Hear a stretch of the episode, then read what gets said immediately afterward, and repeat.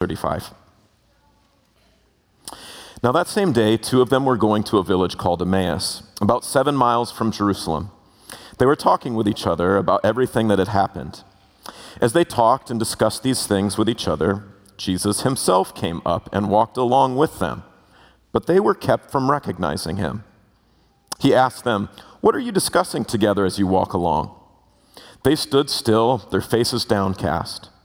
One of them, named Cleopas, asked him, Are you the only one visiting Jerusalem who doesn't know the things that have happened there in these days?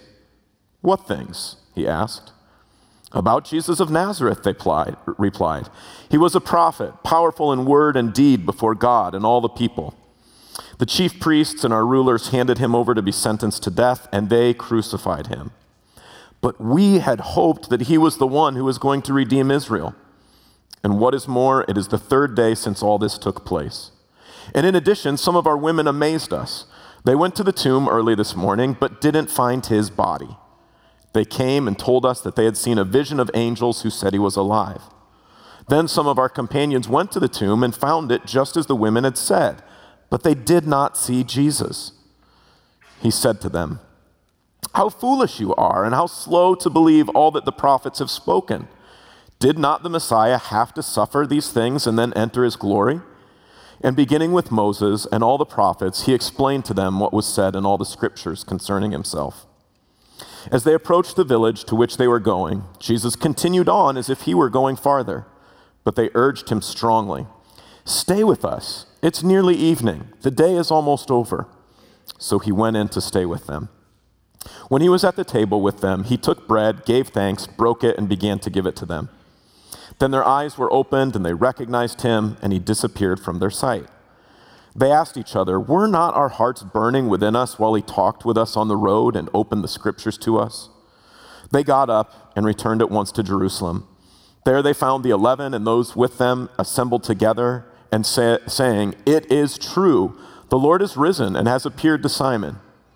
Then the two told what had happened on the way and how Jesus was recognized by them when he broke the bread. I want to ask the question this morning where is Jesus? How can we tangibly know and experience him? All of us, of course, confess that Jesus is risen. He's alive. He continues to be powerfully present with his people. But what is this? Is this an, just an inner feeling? Is it an emotion, some type of experience, experience of peace that we have? I mean, we are embodied people after all which means that our knowledge of God, our experience of God, our fellowship with God cannot bypass our physical bodies. So, where am I to go? What am I to do in order to know, to experience, to have relational communion with Jesus? Have you ever had moments in your life where this was your deepest question? Maybe during a spiritually dry season where your prayers seemed small and difficult. Maybe in a moment of suffering or tragedy. Or maybe in a moment of confusion over God's direction for your life and your, uh, his purpose for your life. Maybe for your family, and you've just wondered, where is Jesus? Where is he? How do I know him? I think this is one of the main questions that our text this morning addresses in Luke 24. It's certainly the question that the two disciples are wrestling with on the Emmaus Road as they're struggling to make sense of Jesus' shameful death on the cross.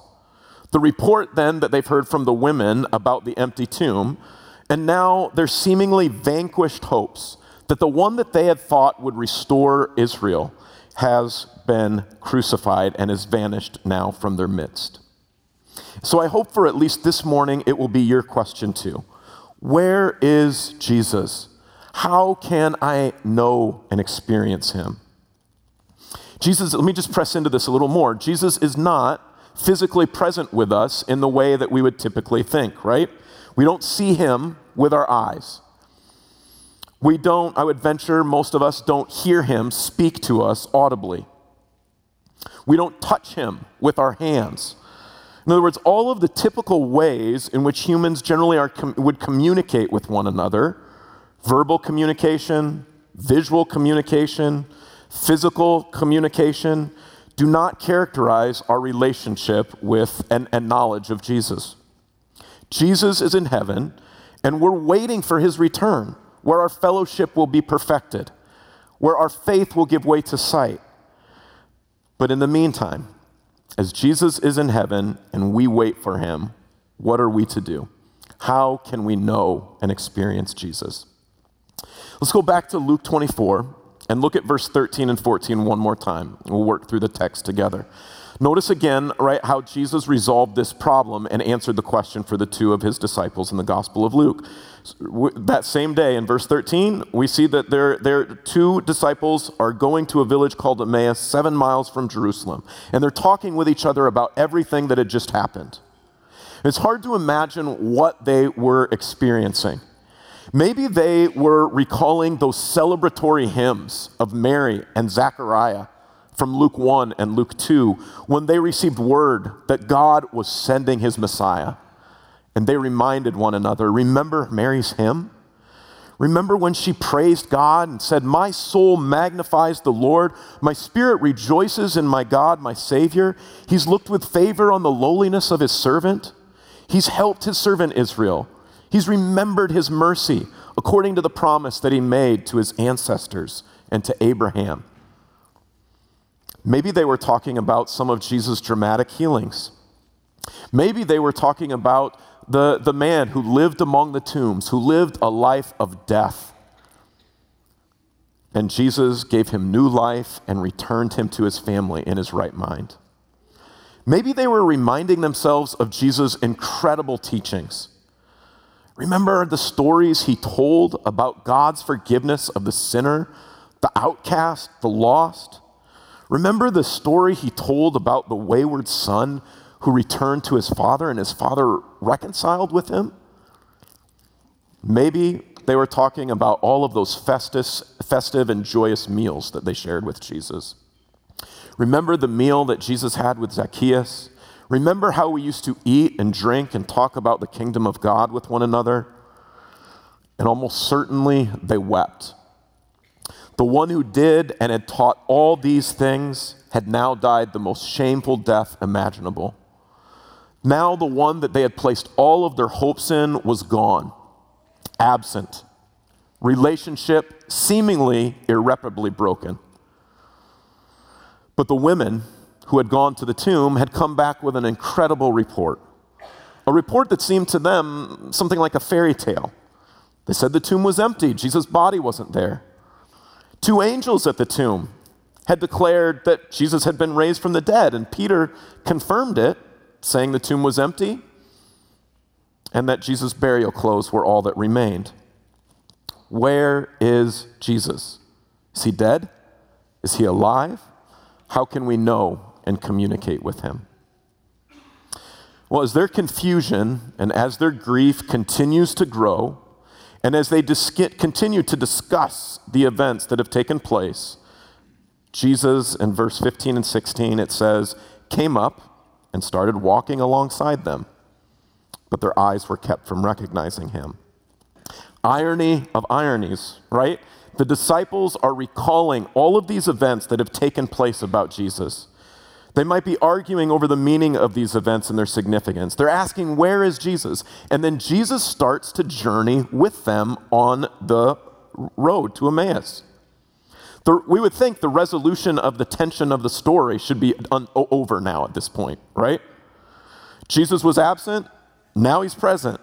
In fact, Jesus is doing right now precisely one of the things that he had done throughout the Gospel of Luke. Luke tells us for almost 10 chapters, right, Jesus was journeying away from home.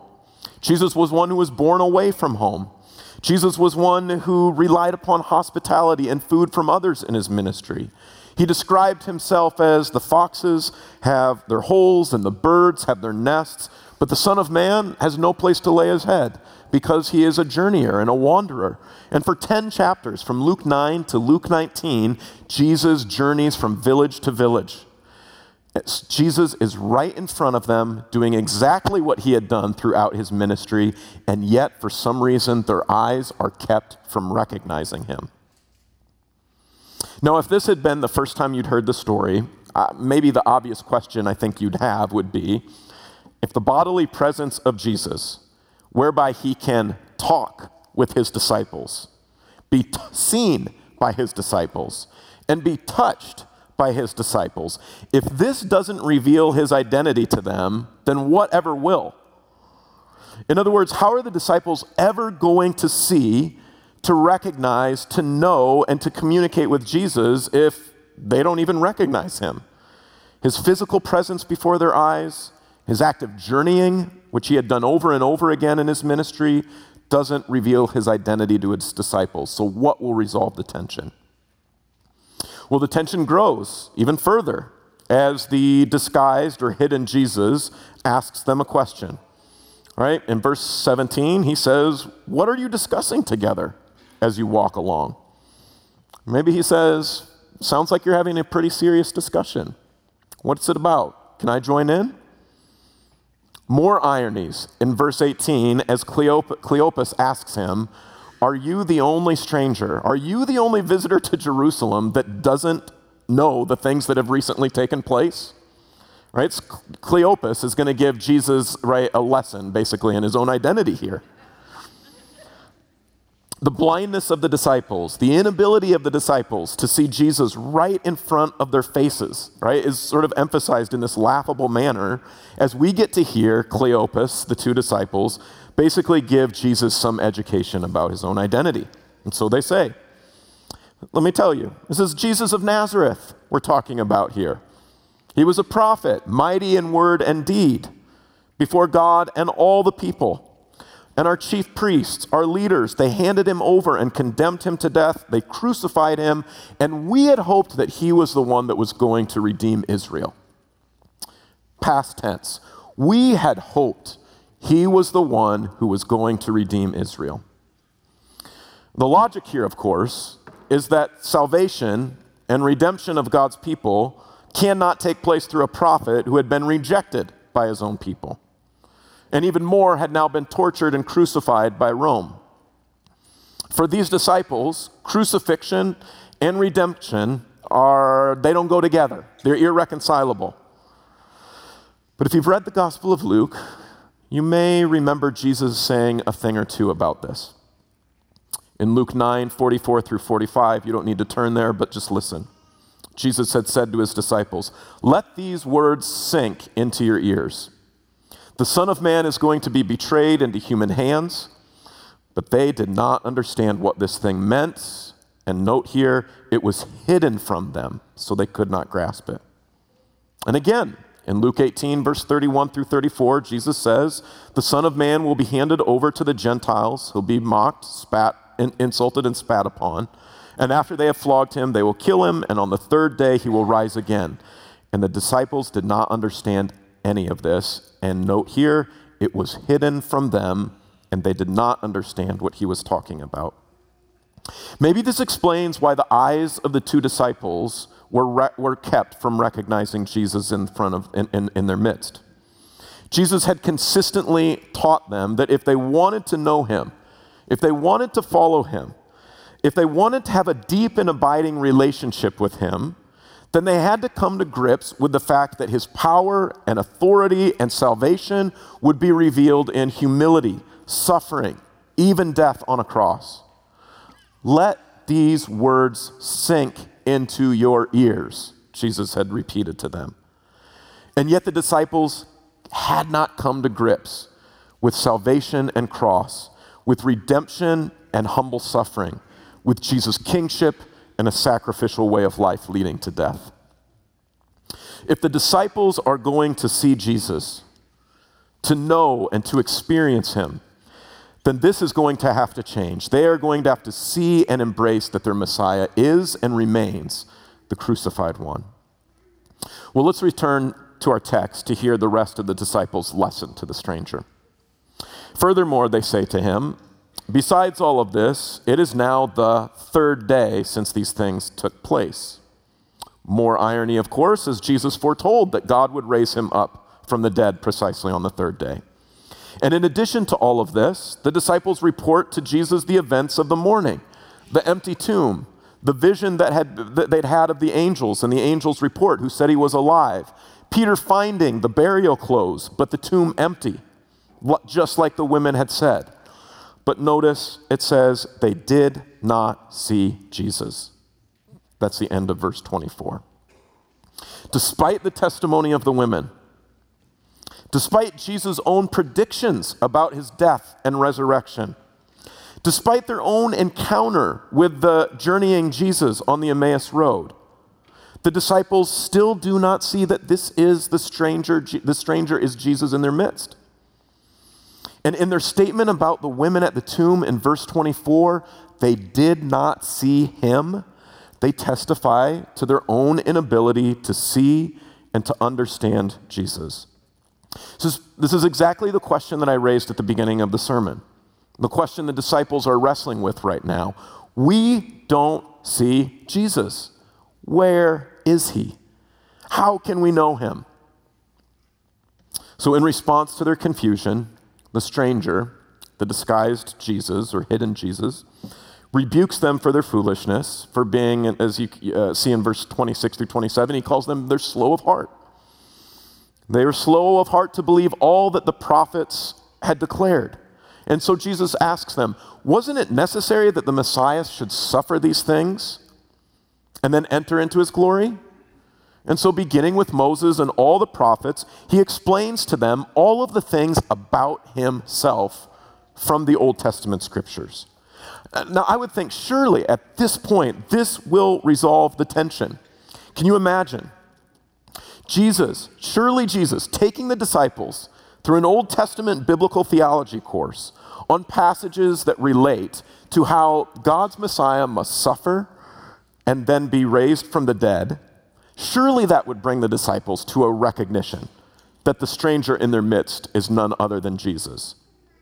Imagine Jesus explaining to them Haven't you read what the prophets uh, Isaiah said about the Messiah? He was wounded for our transgressions, he was crushed for our iniquities. Did you never read that? What about the Psalms? Did you ever read the Psalms? Right? Where it, where it said the stone that the builders rejected would become the chief cornerstone? And on and on it goes. And yet, despite the scripture lesson about God's Messiah, the disciples still do not see Jesus. I confess that there's a sense in which I can relate to the disciples here. Maybe you can as well. My library is filled with many wonderful books. I spend the majority of my time, it seems like, reading, studying, pondering God's Word, teaching it at Trinity and other contexts. And yet, there are times when my theology or my study doesn't always feel as if it brings me close to Jesus in the way it should. Maybe you've had a similar experience a rich Sunday school class or a clearly articulated sermon, te- time spent reading your favorite book of the Bible, and yet you don't feel personally close to Jesus, and you're asking, like the disciples, where is Jesus? Well, the tension remains unresolved for the disciples. How will they ever find him? How will they ever know him? What will it take to get them to see that this is Jesus? Well, the conversation is over. The disciples have gotten to their, de- they're at their destination. They're at, they're at Emmaus. They've seen, they've encountered, they've talked with Jesus, and yet they still haven't understood the identity of this journeying stranger. It's like one of those romantic movies or stories where you have these, right, two estranged lovers. They're so close to finding each other, so close to being reunited with one another, and then the moment is over, something happens, and they remain estranged, unable to find their lover, unaware that they were so close. And so, here, with the encounter over, the opportunity to experience Jesus having passed, Jesus starts to walk ahead to continue the journey. But it's late. There's just a few more minutes of daylight left. The sun's going down. Journeying on these roads alone is not good. It's not desirable, maybe not safe. So the disciples, despite their sadness, despite their confusion over recent events, they open themselves and their home to the stranger. Look at verse 29. Verse 29 they urged him strongly. They said, Stay with us, for it is nearly evening and the day is almost over. Think about this for a minute. Despite their grief, Their master, their beloved teacher, the one that they had hoped was going to redeem Israel, had just been killed. Despite potential concerns for their own safety, we don't know who this person is. Who is this stranger? Despite perplexity and confusion over the meaning of their own lives, we've given everything to following Jesus. Now, what are we supposed to do? Despite all of this, hospitality to the vulnerable, traveling stranger replaces their own self concern. Doubt, fear, confusion, grief, all of these things give way to welcoming the needy stranger into their own home. The biblical commandments that they were raised on, that the Torah had taught them, show kindness and welcome and care for the sojourner in your midst. The example of Abraham in Genesis 18, who welcomed the three divine visitors as they were passing by. These texts form them and trump their self concern as they open themselves up and their homes to the stranger. Instead of using the excuses, I'm too busy and preoccupied with my own needs to care for this stranger. I'm not sure who this stranger is. I'm not sure whether he can be trusted. I don't know if we have enough food or drink, if anyone has been doing anything at home to prepare food or, or drink for our stranger. All of these potential excuses, all of their emotional inadequacies, inadequacies give way to the simple welcome and care for the needy traveling stranger. And so, verse 29 says Jesus takes them up on their offer. The risen, yet still disguised as stranger Jesus, goes into their own into their home. Now, this is, if, you, if you've read the Gospel of Luke, you know that this is not, by no means the first time that Jesus has been hospitably welcomed within someone's home. In fact, within the Gospel of Luke, to show hospitality or welcome to Jesus and his disciples almost always has positive results. Right? Jesus forgives the sins of the sinful woman in Luke 7 and connects it with her lavish display of hospitality to him, something that Simon the Pharisee won't give to him. Jesus pronounces a blessing upon Mary when he's in the home of Mary and Martha as she's listening at his feet attentively to his words. Jesus bestows salvation upon Zacchaeus when he tells Zacchaeus, I must go into your home today, and then declares, Salvation has come to this household. He too is a son of Abraham. So, within the Gospel of Luke, hospitality to Jesus often results in some kind of establishment of relationship between Jesus and the host, the one offering welcome to Jesus. So, we as readers might wonder at this point what will happen now that Jesus is in the home of these two disciples? Well, the two disciples take Jesus to the dinner table. All's ready, the table is set, the food's prepared. Time now just to thank God for his provisions and enjoy the meal after these tumultuous events. But something strange happens. The stranger, the one who is the guest in the home, acts as if he were the host. And he takes hold of the bread, and he blesses it, and breaks it, and gives the bread to each one of them, verse 31 says. The disciples are astonished. Their guest is now transformed into the host right in front of their eyes. The one who is here to receive from them as guest now is suddenly seen to be the giver of life and all good things as the host. Presumably, their minds might start to play flashbacks of the preceding months. They remember when a huge crowd had come to see Jesus and how the disciples wanted to send them home so that they could eat and regain their strength. There was simply too little to feed the crowd. But Jesus became the host to the huge multitude of people. He took the lo- loaves and the fishes, he looked up to heaven, he blessed and broke the food, he gave them to the disciples and to set before the crowd in Luke 9. Peter had responded to Jesus after this and said, You, Jesus, are the Messiah of God. And Jesus didn't reject Peter's confession, but he immediately reminded Peter. He immediately reminded him that as Messiah, he would be rejected and suffer and die, looking forward to the way in terms of which he would ultimately give food and drink to his people. And again, they remember maybe just a few days ago the meal that they had shared with Jesus. He had acted as their host. He had blessed and broken and distributed the bread. But this time he had said that the bread signified his broken body and that the drink signified his shed blood. He had even told them to keep eating these meals as a way of remembering his presence among them. He had made it clear to them when they share these meals, when they eat, when they drink, they remember and celebrate Jesus' death and his sacrificial way of life. The one who had been moved downward. The one, he had said, who is greater, the one who reclines or the one who serves? They say, of course, the one who reclines. He says, But I have been in your midst as the one who serves. So when the two returned to Jerusalem to find the 11 apostles, the rest of the disciples, they cl- declared to everyone, and notice their statement, how Jesus had been made known to them in the breaking of the bread. Let's pause here for a minute. Consider what we've seen in relation to our question where is Jesus? Human testimony the testimony of the women about the empty tomb has not opened the eyes of the disciples. A visual encounter between Jesus and themselves with their eyes, right? And an oral and an oral encounter with their mouth, with their ears, has not opened their eyes of the disciples to see that this is Jesus. Even hearing Jesus' authoritative interpretation of the Old Testament scriptures had not opened their eyes. The disciples' eyes are opened.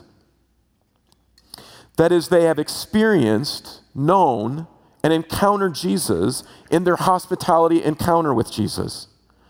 In their act of bestowing welcome upon him, and in his subsequent then sharing of table fellowship with them, the disciples' eyes are opened and they see this is Jesus. Shared hospitality between Jesus and the disciples, mysteriously communicates Jesus, the risen Jesus' presence, and reveals his identity to the disciples, thereby removing their blindness. So, what does this mean? Why would Luke, master storyteller of the life of Jesus that he is, why would he end his gospel with a story like this? What does hospitality and shared table fellowship between Jesus and his disciples 2,000 years ago, what does that mean for us today? Let me conclude our time by look, sharing two reflections um, upon the meaning of this passage and what I think are some implications for our lives. One, the first one is focused on sort of the internal life of the body of Christ. The second one's uh, more oriented towards the church's ministry of evangelism and outreach. So, first one Jesus is known and experienced and has continued to be known for the past 2,000 years in communities who celebrate his presence by eating Jesus like meals in remembrance of him.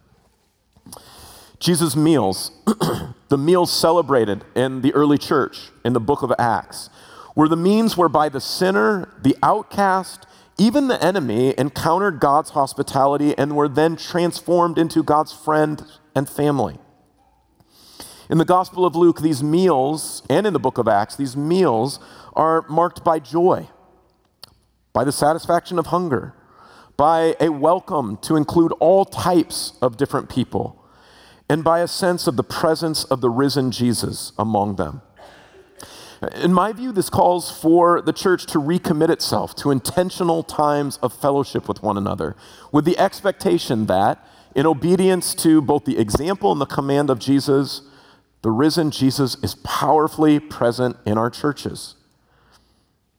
So, when we see here in our text that the disguised or the hidden Jesus is finally revealed and his identity is made known to his disciples in the context of shared hospitality, we have good reason that Jesus, uh, to believe that Jesus intends for his presence to be made known in communities who gather together as believers in Jesus, who sacrificially and generously share food and drink, time, our lives with one another and that this is where we will encounter Jesus. Because as Paul says, who are we?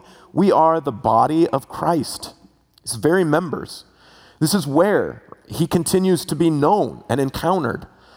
This is why the church is not sort of an, uh, you know, an, an optional add on.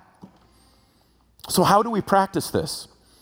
if we believe that the risen Jesus continues to share his saving presence through Jesus like meals, then we may need to spend some time to reflect upon whether we have made space or time to eat, to share meals in community where we can celebrate and remember the risen Jesus. Uh, it was fun for me even just to hear your announcements. I don't know, obviously, as an outsider, as a guest here who lives, you know, in Chicago, I don't know how you're doing this, but to see, right, it seems as if there might already be some ways, right, to connect this with what your church is already doing.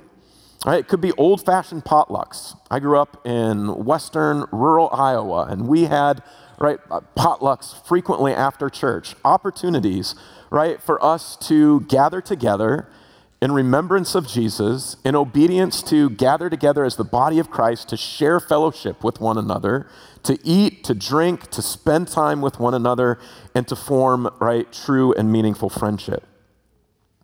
It might take the form of small groups or whatever it is, if you, you, call them small groups, or some sort of intentional Bible study or gathering right, that takes place right, in a smaller, smaller group.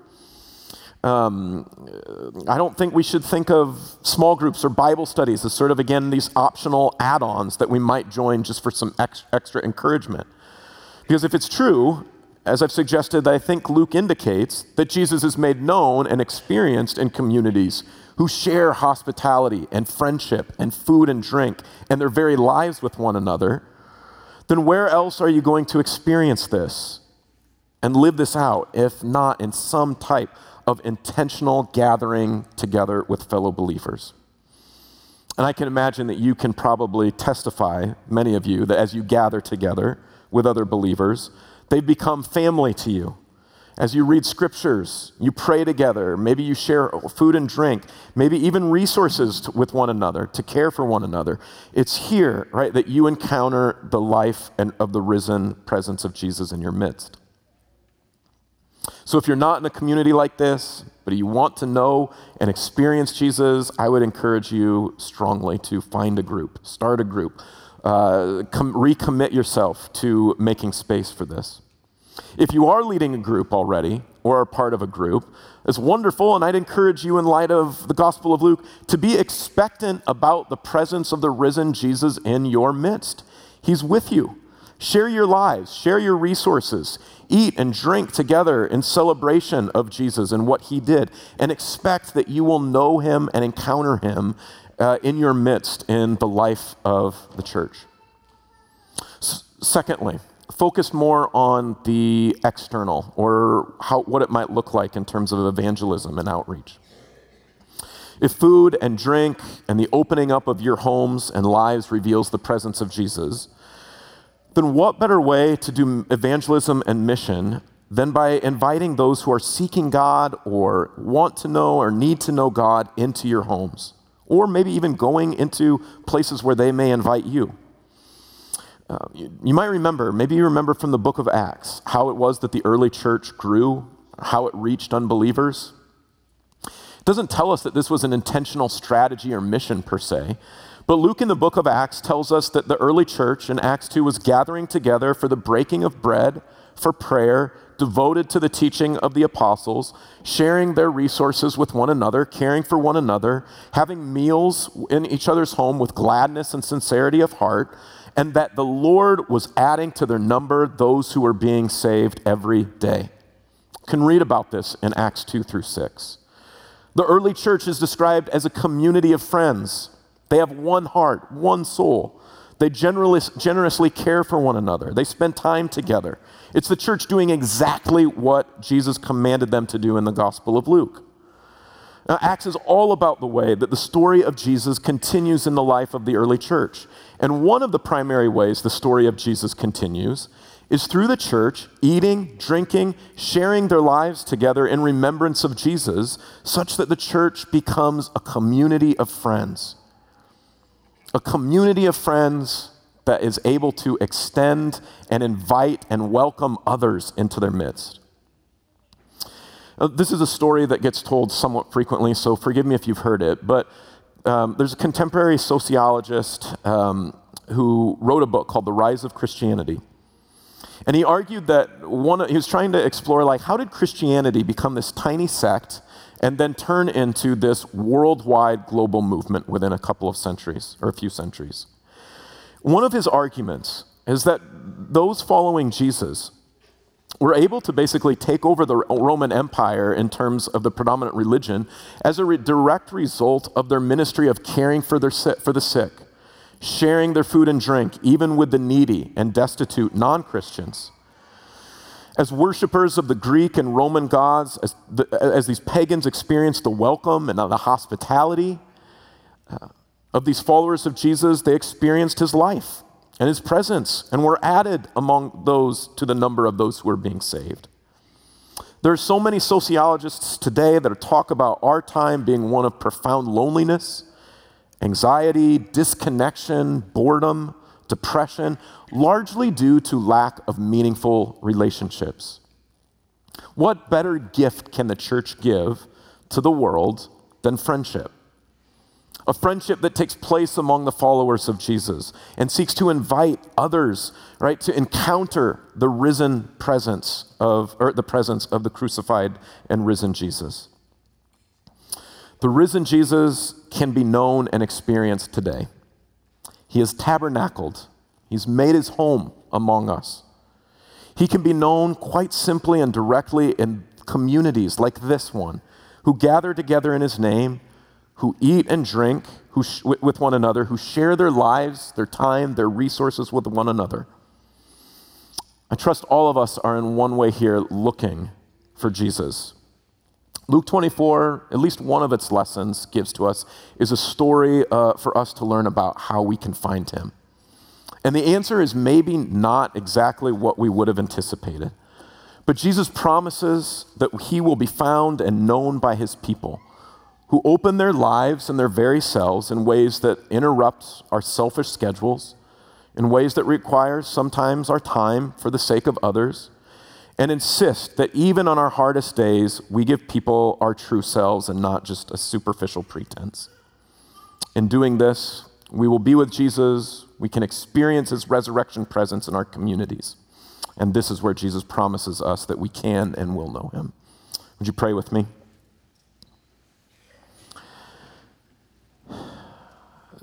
Father, Son, and Spirit, we worship you and we praise you. We give you glory and honor that you are a God who is alive, and that Jesus is exalted, enthroned at your right hand, risen and alive and present with us as we seek to follow you and as we seek to worship you. For my brothers and sisters here at High Point Church, Lord, my prayer for them, Lord, for anyone here who is desperately seeking Jesus, I pray that they would find them, find him. For those who have a heart and a passion to extend your kindness and your welcome to others who are looking, Lord, would you give them a fresh vision of ways in which they uh, may extend your welcome to others as well. Lord, we love you and we pray that the way of life that we see um, in the person of Jesus would be one that calls us to greater discipleship. And thank you for the word that you've given to us in Jesus' name. Amen.